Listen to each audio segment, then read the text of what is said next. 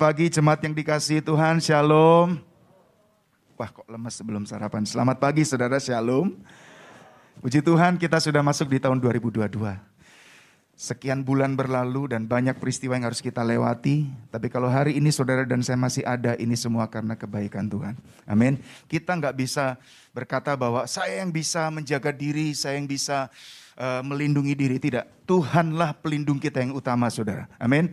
Saya hari ini ada, saya bersama dengan anak saya juga dan kita melewati ada banyak hal di sepanjang pertengahan tahun sampai akhir tahun kemarin kami mengalami banyak hal. Istri saya sempat isolasi, anak saya sempat sakit dan di situ saya melakukan sebagai seorang ayah, sebagai seorang suami, saya mengambil peran sudah untuk saya berperang, untuk saya berdoa, saya melakukan apa yang Tuhan perintahkan, mengambil otoritas kuasa itu dan mengatakan kepada setiap masalah itu bahwa engkau tidak bisa mengalahkan saya. Amin saudara. Dan menjelang akhir tahun kemarin saya berkata Tuhan, what next? Tahun 2022 ini ada apa Tuhan? Kita nggak tahu. Tapi yang Tuhan taruh di hati saya adalah bahwa tantangan tidak akan semakin mudah saudara. Memang situasi kelihatan sudah semakin membaik. Tetapi ada hal-hal yang unpredictable dalam hidup ini yang yang predictable itu adalah unpredictable itu sendiri. Saudara. Sesuatu yang pasti adalah ketidakpastian itu sendiri. Dan sekarang kita mau belajar bagaimana kita bisa hidup menghadapi tantangan ini dan kita tetap menjadi prajurit Allah yang perkasa, yang pemenang, bukan prajurit yang maju berperang dan lalu mundur karena kekalahan, tetapi kita maju terus dan kita melakukan perbuatan-perbuatan besar. Amin, saudara. Alkitab berkata bersama Yesus kita akan lakukan perkara-perkara besar. Nah visi gereja di tahun ini juga adalah menjadi prajurit yang memandang jauh ke depan. Punya visi apa yang harus kita lakukan dalam kehidupan kita. Nah saudara, dalam 2 Timotius 2 ayat yang ketiga dikatakan, ikutlah menderita sebagai seorang prajurit yang baik dari Kristus Yesus. Perhatikan, prajurit yang baik berarti ada prajurit yang tidak baik. Ada prajurit yang di tengah peperangan mundur, desersi. Ada prajurit yang meninggalkan gelanggang pertempuran. Beberapa bulan November kemarin saya pelayanan di Pati, saudara. Saya ketemu teman di di sana dan dia berkata, Pak, Pak Yohanes, pernah dengar nggak ada gereja dijual? Oh, saya kaget, ada gereja dijual. Iya. Kenapa dijual? Karena akibat pandemi, lalu sudah masuk dalam dalam gereja online, dan waktu dimulai offline lagi, tidak ada yang datang, pendetanya bingung, akhirnya gereja ditutup, gereja dijual, pendetanya pergi ke luar negeri. Saya katakan, oh sampai seperti itu ya. Dan itu terjadi di Bekasi. Saya berkata, Tuhan sampai seperti itu orang akhirnya meninggalkan gelanggang pertempuran. Dia menyerah hanya karena melihat kursi-kursi kosong. Dia bukannya berdoa, dia bukannya berusaha, tapi dia mengundurkan diri. Itu prajurit yang tidak baik, tidak menyelesaikan pertempurannya. Saudara, tujuan kehidupan kita bukanlah mengejar kenikmatan dunia. Karena itu tadi dikatakan, ikutlah menderita. Bukan berarti lalu, oh kalau gitu jadi orang Kristen harus selalu menderita. Tidak. Tetapi dalam peperangan rohani itu, kita mau nggak mau kita nggak akan nyaman hidup ini saudara. Sebagai orang percaya, waktu saudara memilih Yesus, maka di situlah saudara sudah buka front dengan iblis tujuan hidup kita adalah melakukan kehendak Bapa. Itu yang Yesus katakan, makananku ialah melakukan kehendak Bapa. Dan apa yang Yesus katakan, itu juga harus menjadi tekad kita. Makananku ialah melakukan kehendak Bapa. Saudara, kenikmatan dunia itu bisa menjadi sebuah trap, bisa menjadi sebuah jebakan buat kita.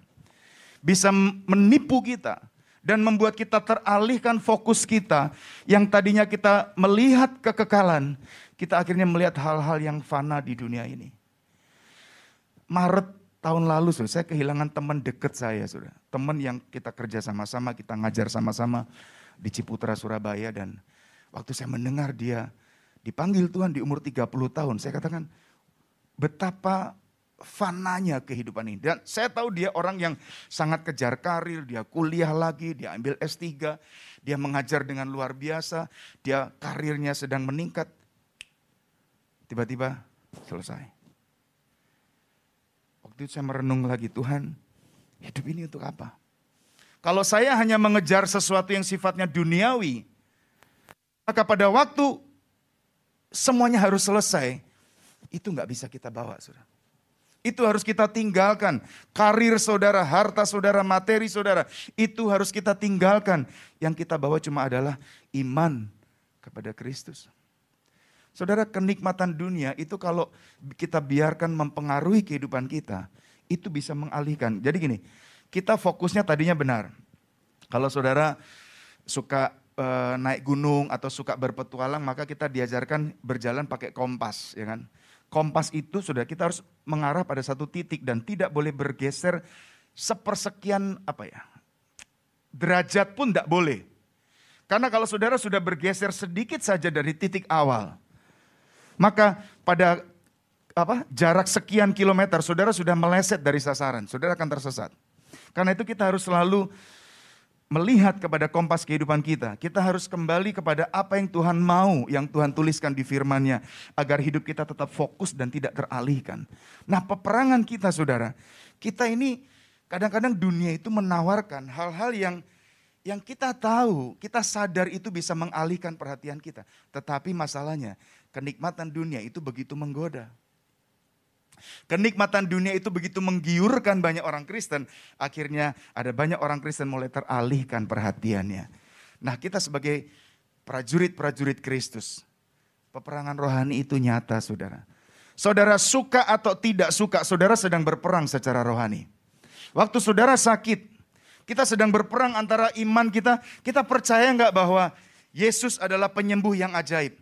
Kita percaya nggak bahwa janji Tuhan Tanda-tanda ini akan menyertai orang-orang percaya dalam Markus 16 ayat 17. Orang percaya akan menumpangkan tangan atas orang sakit. Orang percaya akan mengusir setan. Orang percaya akan melakukan hal-hal ajaib. Waktu saudara baca ayat itu, kita punya pilihan, percaya atau tidak percaya. Jangan katakan, ya itu tugas pendeta mendoakan orang sakit. Tidak saudara, saya adalah hamba Tuhan yang selalu berkata, jemaat harus bisa melakukan itu. Jemaat harus berani untuk mengusir setan. Jemaat harus berani mendoakan orang sakit. Beberapa bulan lalu anak saya, sebulan yang lalu anak saya sakit. Malam-malam waktu dia tidur, saya berperang, saya berdoa, saya pegang tubuhnya, saya berkata, Tuhan, saya nyatakan kesembuhan Tuhan, saya nyatakan kuasa Tuhan di atas semua sakit penyakit ini. Dan itu peperangan rohani. Waktu saudara menghadapi kesulitan ekonomi, saudara sedang berperang rohani. Waktu gereja tidak bisa digunakan, kita berperang secara rohani. Apakah nanti jemaat datang lagi atau tidak? Gitu. Pemikiran hamba Tuhan selalu begitu. Nanti jemaat sudah terlanjur terbiasa online, begitu offline gak ada yang datang. Dan sampai terjadi gereja dijual itu saya sampai saya cuma berkata Tuhan sampai begitu ya gereja harus dijual gedungnya pendetanya harus pergi. Itu peperangan rohani saudara. Bahkan dalam hidup sehari-hari kita sedang buka handphone pun kita bisa berperang rohani, saudara. Tiba-tiba godaan itu datang, ya kan? Kita nggak nggak sengaja cari hal-hal yang buruk tidak. Kita buka apa website biasa, tiba-tiba ada iklan yang masuk, itu peperangan rohani. Saya nggak perlu jelaskan lah, saudara tahu itu semua. Waktu kita melihat cari barang sesuatu, tiba-tiba ada tawaran sesuatu masuk tanpa kita minta, itu bisa masuk dalam dalam handphone kita. Dan itu peperangan rohani. Saudara suka tidak suka, peperangan rohani itu terjadi setiap hari. Dan medan peperangannya ada di pikiran kita dan di hati kita. Saudara mau setia kepada Tuhan atau tidak, itu peperangan rohani. Saudara mau beriman sungguh-sungguh atau setengah-setengah, itu peperangan rohani.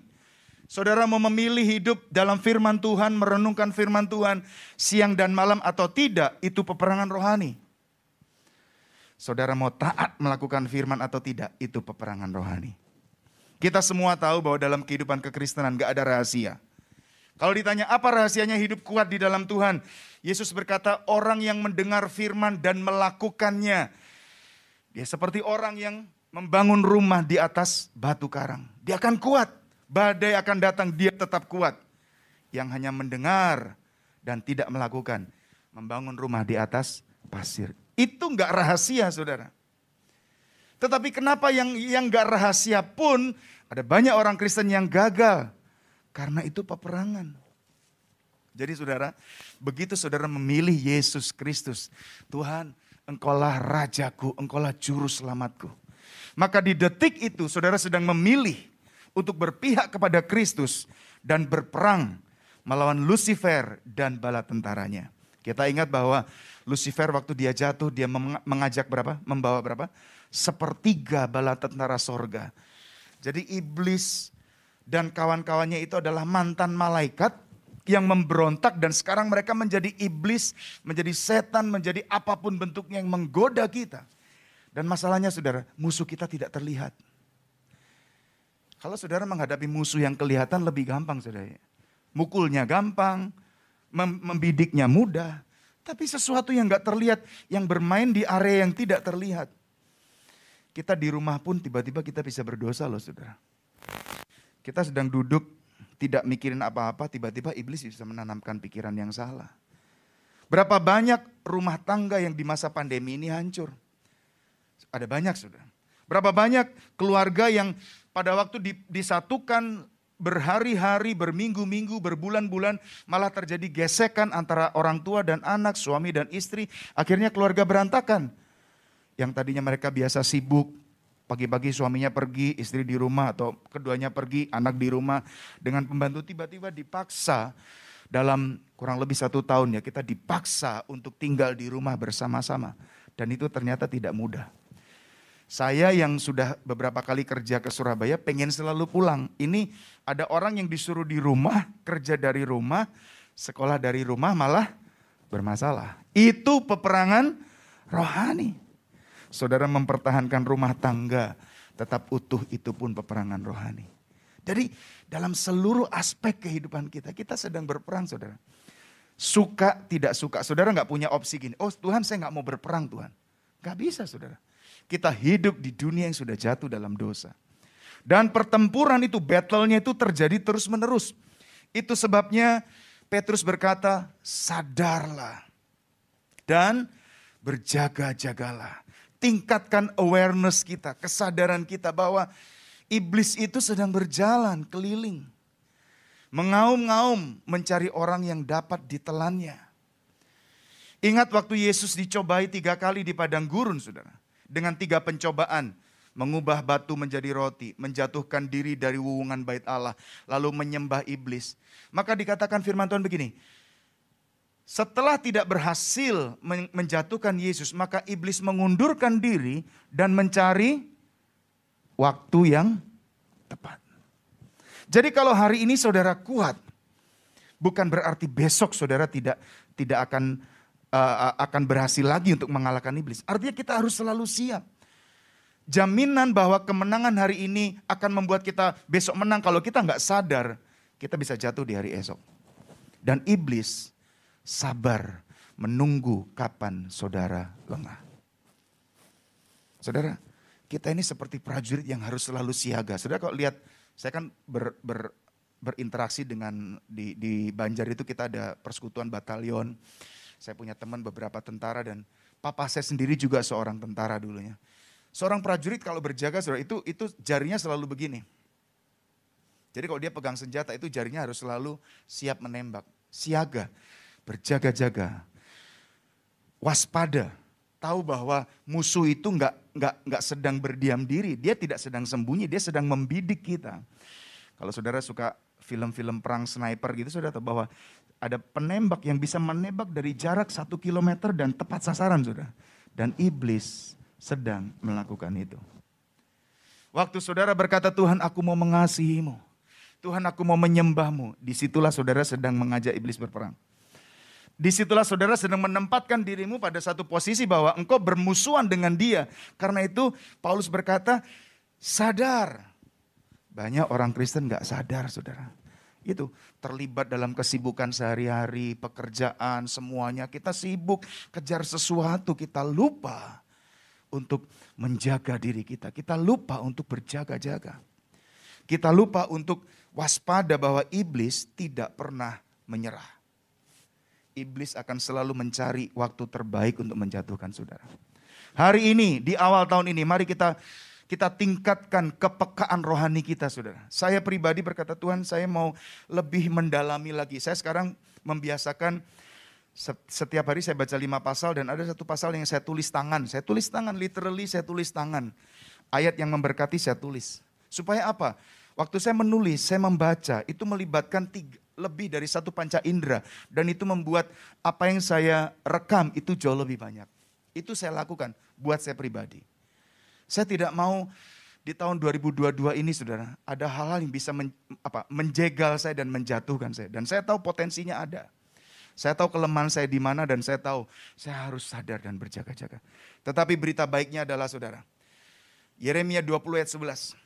Tetapi Tuhan menyertai aku seperti pahlawan yang gagah. Sebab itu orang-orang yang mengejar aku akan tersandung jatuh dan mereka tidak dapat berbuat apa-apa. Saudara, sadari posisi kita adalah kita berperang dalam posisi kita sudah pemenang bersama Kristus. Amin, saudara. Saudara kita bukan berperang dalam kondisi yang setara dengan iblis, tidak. Ini harus kita sadari sebagai orang Kristen. Saudara berperang bersama Yesus yang adalah pemenang.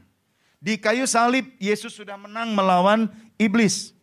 Bahkan kematian yang menakutkan buat manusia itu pun sudah dikalahkan. Saudara dan saya sudah di dalam Kristus, kita tidak takut kepada kematian. Karena kita tahu ada kehidupan kekal yang Tuhan sediakan. Itu kita nggak perlu takut. Jadi identitas kita sebagai prajurit pemenang bersama Kristus itu harus kita pahami betul. Siapa yang menyertai kita itu lebih penting dari siapa yang melawan kita. Saudara jangan jangan pernah ter apa ya, terintimidasi dengan iblis dan dengan hal-hal yang dia lakukan. Waktu saya kemarin ke Pati, Pati itu kalau saudara pernah tahu, itu satu kota yang disebut ibu kotanya paranormal se-Indonesia. Karena di sana ada banyak paranormal dan di sana apa ya uh, uh, kehidupan masyarakat sangat dipengaruhi dengan hal, hal seperti itu. Dan saya sempat bercerita dengan seorang hamba Tuhan yang dia cerita bagaimana ada, sampai ada komunitas Kristen di sebuah gunung di Pati. Dan itu berawal dari peperangan rohani. Waktu ada seorang hamba Tuhan yang kebetulan anggota TNI itu ber apa ya mengadu ilmu dalam tanda kutip berperang mengadu ilmu dengan seorang yang dikenal sakti di daerah itu. Dengan satu perjanjian, siapa yang kalah, dia harus ikut kepada yang menang. Dan orang sakti di daerah itu tidak mampu mengalahkan pendeta itu sudah. Dan akhirnya dia menyerahkan diri menjadi seorang percaya. Peperangan rohani, keyakinan kita bahwa Kristus menyertai kita. Dan yang lebih hebat lagi, Kristus hidup di dalam kita, saudara. Kalau tadi kita menyanyi Tuhan perkasa, Tuhan hebat. Saudara harus tahu, semua atribut kehebatan Tuhan itu juga ada dalam kehidupan kita. Kita berperang dalam posisi kuat, saudara. Kita berperang dalam posisi yang aman karena kita pemenang bersama Kristus. Bukan kitanya yang hebat, tetapi Yesus yang ada di dalam kita itu yang hebat. Yesus berkata, Yohanes 16 ayat 33, Aku telah mengalahkan dunia. Jadi kalau saudara berkata, bagaimana caranya mengalahkan godaan dunia? Hiduplah di dalam Kristus. Yohanes 15 berkata begini, di luar aku kamu tidak bisa berbuat apa-apa. Hiduplah di dalam aku dan firmanku hidup di dalam kamu. Saudara tahun 2022 miliki hubungan, miliki keintiman dengan Tuhan lewat firman ini. Enggak ada Gak ada cara lain. Saudara mau didoakan, mau di, ditumpang tangan, mau diurapi dengan cara apa pun, oleh siapa pun. Kalau saudara di rumah Alkitab ini hanya menjadi pajangan di rumah tidak pernah dibaca. Kita sekarang bisa bawa Alkitab di handphone kita kan. Gak perlu bawa bukunya. Tapi saya masih lebih nyaman bawa buku Alkitab. Saudara bisa baca. Masalahnya adalah punya nggak kerinduan untuk itu? Punya nggak saudara mau menenggelamkan diri dalam firman? merenungkan firman siang dan malam. Kita tahu itulah kekuatan kita saudara. Itulah keyakinan kita kalau Alkitab berkata sebab roh yang ada di dalam kamu lebih besar daripada roh yang ada di dalam dunia. Yakin nggak saudara itu? Atau itu hanya sekedar menjadi sebuah pengetahuan? Alkitab, firman Tuhan, kalau hanya sekedar informasi, itu tidak akan berbuat apa-apa dalam kehidupan kita. Firman Tuhan harus mentransformasi pikiran kita, saudara. Firman Tuhan harus mengubah hati kita. Firman Tuhan harus mengubah cara pandang kita terhadap dunia ini. Itu baru kita akan melihat perkara-perkara besar terjadi. Kalau enggak, firman ini hanya sekedar informasi. Enggak ada enggak ada bedanya dengan kita baca buku, baca koran. Informasi saja yang masuk. Kita harus izinkan setiap firman Tuhan itu. Karena saya percaya ada kuasa dalam firman Tuhan. Amin saudara. Yesaya 55 ayat 11. Semua firman yang keluar dari mulut Allah tidak akan kembali dengan sia-sia. Ada kuasa dalam firman Allah. Waktu saudara memperkatakan firman, waktu saudara mengucapkan firman terhadap setiap masalahmu, terhadap setiap kondisimu, maka di situ saudara sedang menggunakan firman itu sebagai pedang roh. Ingat, salah satu perlengkapan senjata rohani kita. Ada yang ingat berapa perlengkapan senjata rohani kita? Kita punya ketopong keselamatan. Kita punya ikat pinggang kebenaran, baju sirah keadilan, berkasutkan kerelaan memberitakan Injil, perisai iman. Dan senjata kita adalah pedang roh, yaitu firman Allah. Yesus melawan setiap godaan dengan ada tertulis. Bagaimana cara kita berperang? Mengucapkan setiap firman yang kita tahu, yang kita hafalkan, yang kita renungkan, yang kita meditasikan kepada setiap situasi kehidupan kita. Situasinya negatif saja, tapi firman Tuhan berkata, kalau kamu punya iman sebesar biji sesawi saja, kamu boleh berkata kepada gunung itu tercabutlah dan tercampaklah. Itu yang saya lakukan waktu istri saya isolasi bulan Agustus kemarin, saudara. Sempat pakai, karena kena delta, istri saya sempat sempat susah bernafas, ada ada jemaat yang berikan oksigen dan dan ventilatornya. Dia, saya isolasi di satu kamar di depan, saya tunggu di luar, saya tidur di kursi, dan setiap malam saya berperang Oh, kekhawatiran ada nggak? Oh ada. Jangan bilang tidak ada, ada. Iblis mulai tuh, tuh orang meninggal di sana, orang meninggal di sana. Ada ketakutan, takut, tapi saya tidak izinkan takut itu menjadi ketakutan. Khawatir ada, tapi saya tidak izinkan khawatir itu menjadi kekhawatiran.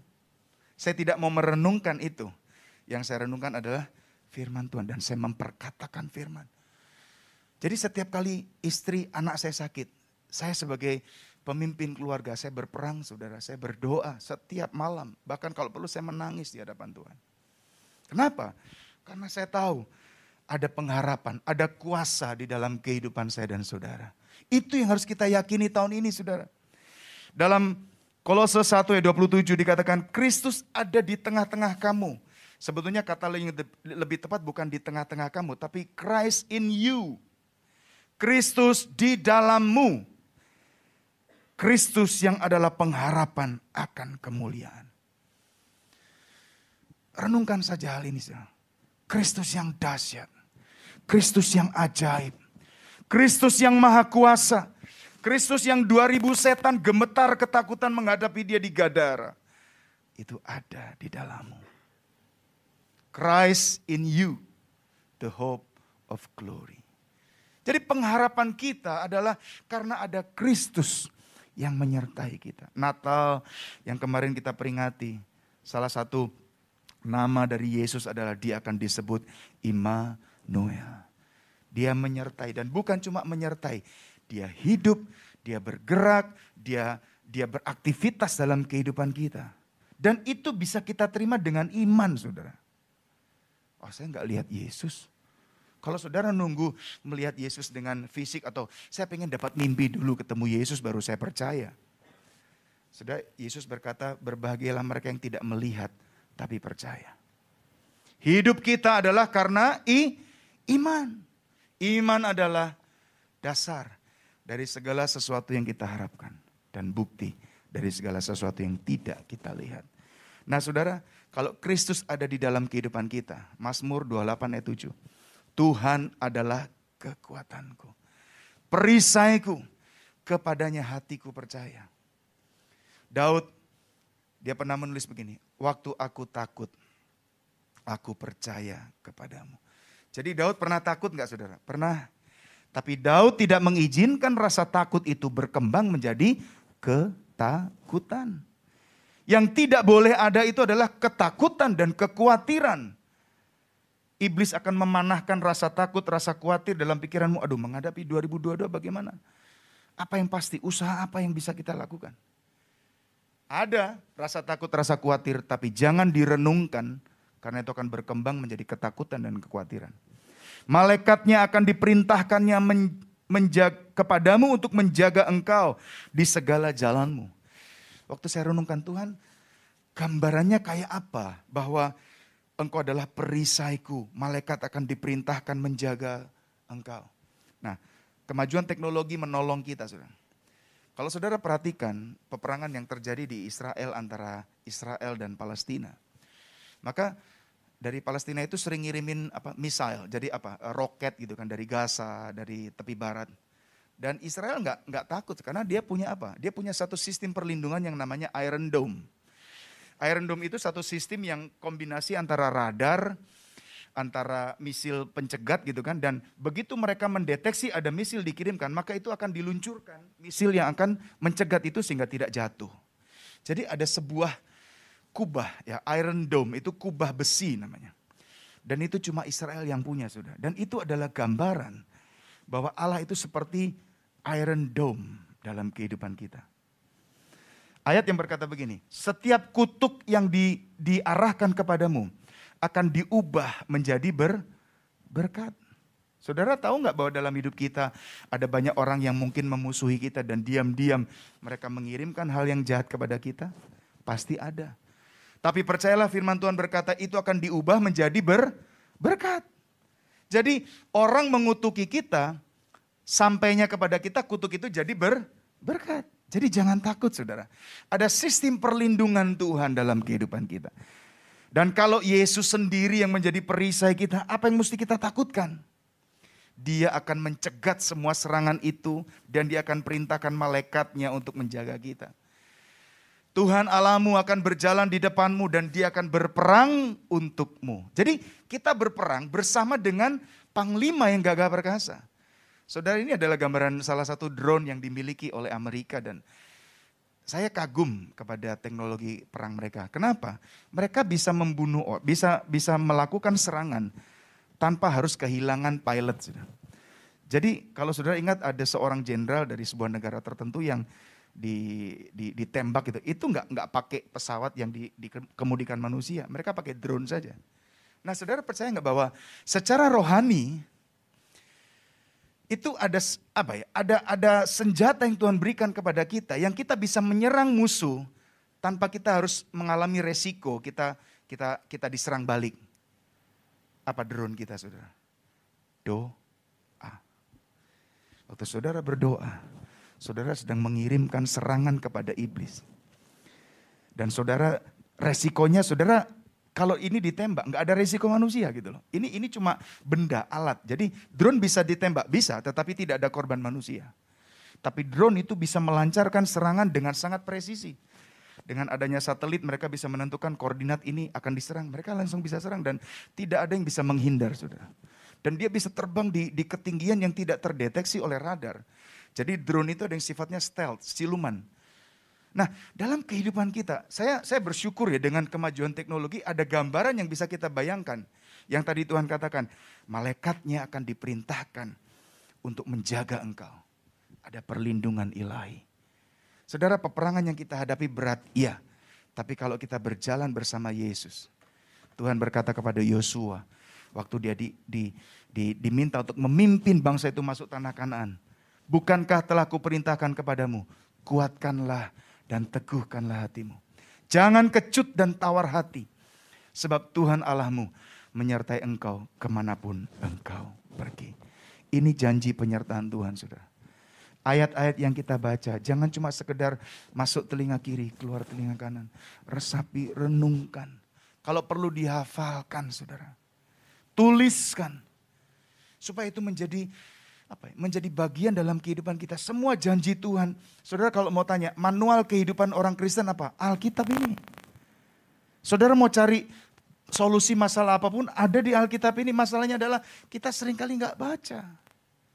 Kalau saudara beli peralatan elektronik pasti ada manual. Manual hidup orang Kristen adalah firman Tuhan. Janji-janji penyertaan Tuhan, aku akan menyertai engkau ke mana pun engkau pergi. Jangan takut menghadapi tahun 2022, jangan tawar hati. Amsal berkata kalau engkau tawar hati pada masa kesesakan. Apa? Kecillah kekuatanmu. Miliki iman yang besar saudara. Berperanglah dalam posisi engkau pemenang bersama dengan Kristus. Semua keajaiban Tuhan, semua kedahsyatan Tuhan menyertai hidupmu. Engkau nggak perlu takut, iblis yang harus gemetar melihat saudara. Tapi itu harus kita lakukan consistently, setiap hari. Baca, renungkan. Saya pribadi melakukan itu. Saya menuliskan satu pasal setiap hari, saya tulis. Saya punya agenda. Karena saya mau Tuhan, saya mau tahun ini saya melihat keajaiban Tuhan. Saya mau melihat kemenangan-kemenangan yang Tuhan janjikan itu terjadi dalam kehidupan saya. Mari kita berperang saudara. Seperti prajurit yang gagah perkasa. Dan kita tahu Tuhan menyertai kita. Dan Tuhan akan memberikan kemenangan buat kita. Jangan takut berperang. Berperang dengan semangat, dengan hati yang besar. Karena Tuhan menyertai kita. Tuhan memberkati kita. Mari kita tundukkan kepala kita berdoa. Haleluya. Tuhan kami bergembira, kami bersyukur, kami berterima kasih. Karena sekalipun kami harus berperang dalam hidup kami, tapi kami tahu Tuhan menyertai kami. Ada senjata-senjata rohani yang Tuhan berikan kepada kami dan membuat kami bisa menang menghadapi setiap pertempuran yang harus kami hadapi. Tuhan, ini hidup kami. Pakai kami menjadi prajurit-prajuritmu. Menjadi tentara-tentara Allah yang maju berperang. Yang melangkah dengan pasti yang berjalan dengan iman yang kuat dan memakai selengkap senjata Allah yang Tuhan sudah sediakan dalam hidup kami. Yang terutama Tuhan kami mau hidup dalam firman-Mu. Karena kalau kami tinggal di luar Engkau dan firman-Mu tidak tinggal di dalam kami, kami lumpuh, kami lemah, kami tidak bisa berbuat apa-apa. Tuhan memberkati setiap kami yang hadir pagi hari ini, setiap firman yang sudah kami dengar. Roh Kudus tolong kami untuk kami bisa menjadi pelaku firman supaya kami melihat keajaibanmu terjadi dalam kehidupan kami. Terima kasih Tuhan. Terpujilah namamu mulai hari ini sampai selama-lamanya dalam kehidupan kami. Pakai hidup kami Tuhan. Pakai hidup kami di tahun ini untuk melakukan hal-hal ajaib, hal-hal besar yang Tuhan sudah sediakan bagi kami. Terima kasih Tuhan Yesus. Terima kasih Bapa, terima kasih Roh Kudus. Kami mengucap syukur buat firman-Mu hanya di dalam nama Tuhan Yesus Kristus. Haleluya. Amin. Amin. Tuhan memberkati kita semua.